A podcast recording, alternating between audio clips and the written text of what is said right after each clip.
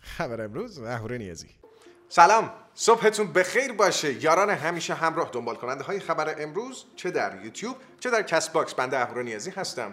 امروز سوم تیر ماه، ولی قبل از اینکه بریم سراغ تاریخ میلادی و در چنین روزی و ما بقیه داستان، من کجام؟ چرا همه چی عوض شده؟ خدمتتون عرض کنم به خاطر یک کاری اومدم کرمانشاه، شهر شیرینم و الان مهمون استدیوی محسن رشیدی، استدیو سرف هستم در کرمانشاه. دم محسن رشیدی گرم که این امکانات رو در اختیار بنده قرار داد و تونستم چنین تصویری بگیرم.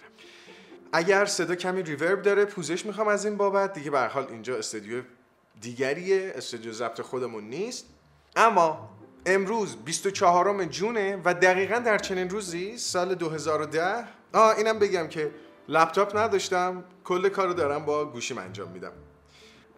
امروز 24 جونه، نه امروز 24 جونه، آره دقیقاً در چنین روزی 24 جونه سال 2010 آیفون 4 یا همون آیفون 4 وارد بازار جهانی شد. اگر در جریان باشید یادتون باشه آیفون 4 اون زمان قبل از اینکه عرضه بشه نمونه اولیش لو رفت و دوتا کارمند جدید اپل داشت که قبلا تو خبر امروز خبرشو پوشش داده بودم. دوتا کارمند جدید داشت و اینها اومده بودن با پول زیادی که رسانه گیزمو چاینا اگر اشتباه نکنم یا یک رسانه چینی دیگه به اینها پول داده بود، توی یک کافه‌ای اومدن آیفون 4 رو رونمایی کردن و عکساش لو رفت. کلی هم پول گرفته بودن ولی اپل اومد از گیزمو چاینا شکایت کرد، اون دوتا کارمندش رو اخراج کرد. دقیقاً در چنین روزی آیفون 4 وارد بازار جهانی شد و جالبه بدونید که آیفون 4 یکی از بهترین طراحی ها رو داشت، بسیار گوشه محبوب و خوش دستی بود و همین. به سبب اینه که یه مقداری همه چی در هم بر هم شده امروز و من تو سفرم، خبر امروزمون از لحاظ محتوایی خیلی سبکتر و جمع و جورتر شده. از این بابت ازتون پوزش میخوام، ولی به زودی برگردم تهران، یعنی خبر امروز روز یک شنبه جبران میکنم براتون. بریم سراغ خبر اول. آخرین شایعات حول آیفون 13 ها. حدود 4 ماه باقی مونده که آیفون 13 های اپل معرفی بشن و طبق آخرین کانسپت های معرفی شده از این محصولات، چیزی که متوجه شدیم اینه که کمی ناچ کوچیک‌تر شده ولی سر جاش هست، به سبب اینی که هنوز اپل به فیس آیدی نیاز داره و برای قرار دادن این تکنولوژی باید ناچ باید سر جاش باشه.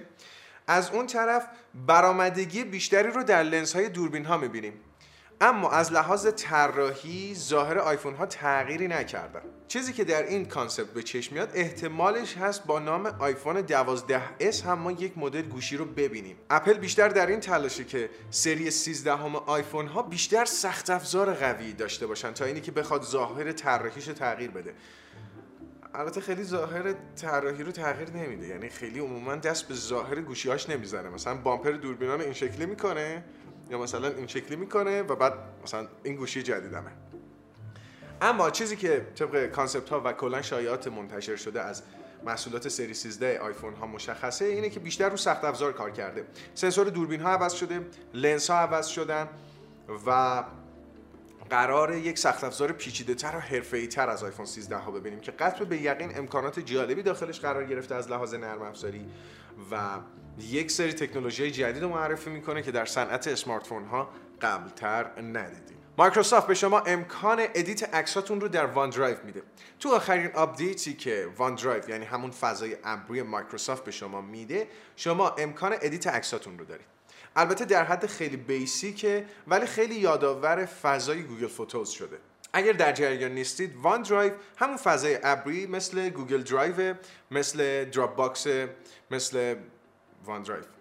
شما در وان درایو خیلی راحت میتونید عکساتون رو آپلود بکنید، فایلاتون رو آپلود بکنید، اما به تازگی مایکروسافت امکان این رو داده در نسخه ویندوز و در نسخه اندروید شما بتونید عکساتون رو ادیت کنید. البته ابزارهای کنونیش خیلی بیسیک و پایه‌ای و ابتداییه. کراپ کردن، چرخوندن عکس یا همون روتیت کردن، کمی بازی با نور و سایه ها.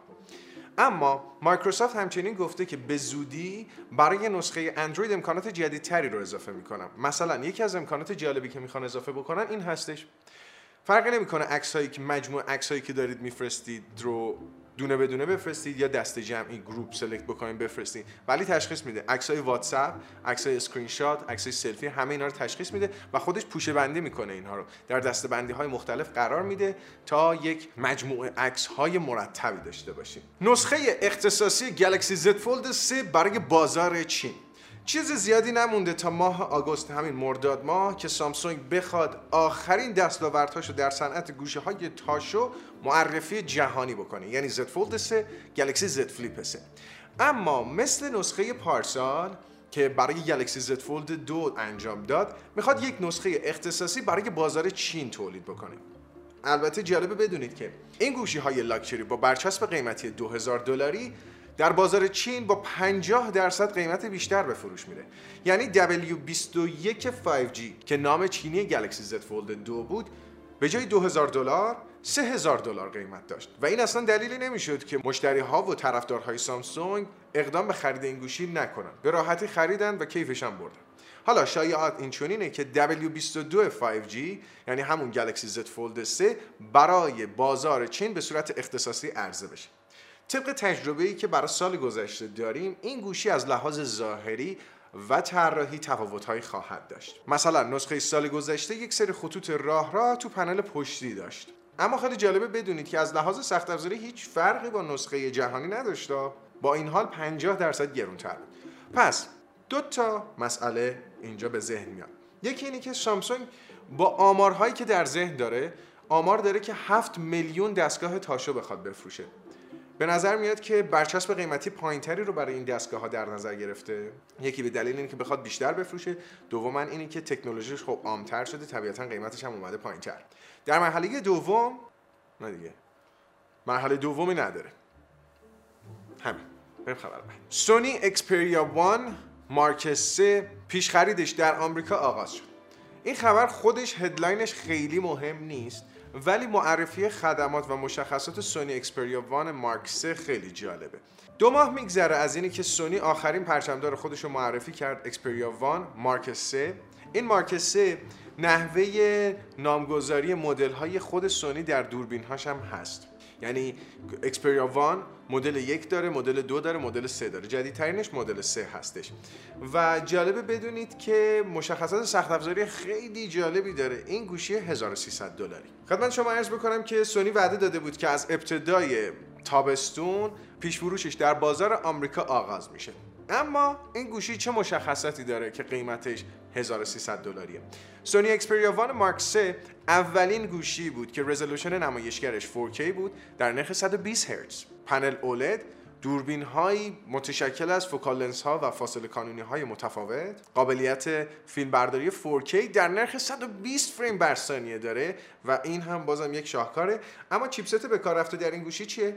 Snapdragon 888، 128 تا 512 گیگابایت حافظه داخلی داره. سیستم ذخیره داده اون هم UFS 3 و 1 هست. خیلی خوب. به عنوان آخرین خبر اصلی و کلاً آخرین خبر در خبر امروز، کمپانی آمازون با ارزشترین کمپانی در جهان شناخته شد. طبق گزارش از طرف تیم کانتار در گزارش برندزی، گزارشی که سالانه عرضه میکنن، کمپانی آمازون جایگاه اول رو در با ارزشترین کمپانی ها به خودش اختصاص داد و از سال گذشته به امروزش 64% رشد ارزشی داشته و ارزشش از $268 میلیارد رسیده به $684 میلیارد. اپل در جایگاه دوم قرار گرفته، با 74% رشد به $612 میلیارد رسیده و گوگل در جایگاه سوم با 42% رشد به $458 میلیارد رسیده. اما از این بخششون که رد بشیم، جالبه بدونید سامسونگ جایگاه 42 رو داره، جایگاه 5 از آن هواوی هست، جایگاه 70 از آن شرکت شیائومی هست و کمپانی BMW موفق شده جایگاه 11 رو به دست بیاره. اما سریعترین رشد تا مال کدوم کمپانی ها بوده؟ اینجا رو گوش بده، خیلی هیجان انگیزه. کمپانی تسلا که با مدیریت عاملی آقای ایلان ماسک با 275% رشد سریعترین رشد رو داشته و در جایگاه 47 قرار داره.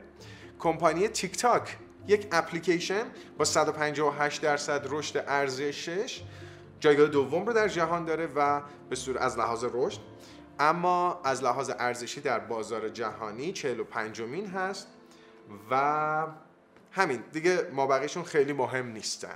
من ازتون یه پوزیشن میخوام بابت اینه که خبر امروز رو یکم مختصر جمع جور کردیم به سبب اینه که امکانات نبود و من خیلی خستم، ته 24 ساعت گذشته اصلا نخوابیدم، ولی عشق به شما، عشق به تولید باعث این نشد که من خبرم رو تولید نکنم. در اینجا در یک شرایط پیچیده تر به صورت لایو دارم از رو خبرها میخونم، تقدیمتون میکنم. پوزش میخوام از اینکه جمع جوره، خورده خبر نداره، ولی امیدوارم مورد پسندتون قرار گرفته باشید. دمتون گرم که در هر شرایطی دنبال کننده خبر امروز هستید. ارادتمند شما. هر شبانه روز، 7 روز هفته، احورنی عزیزی.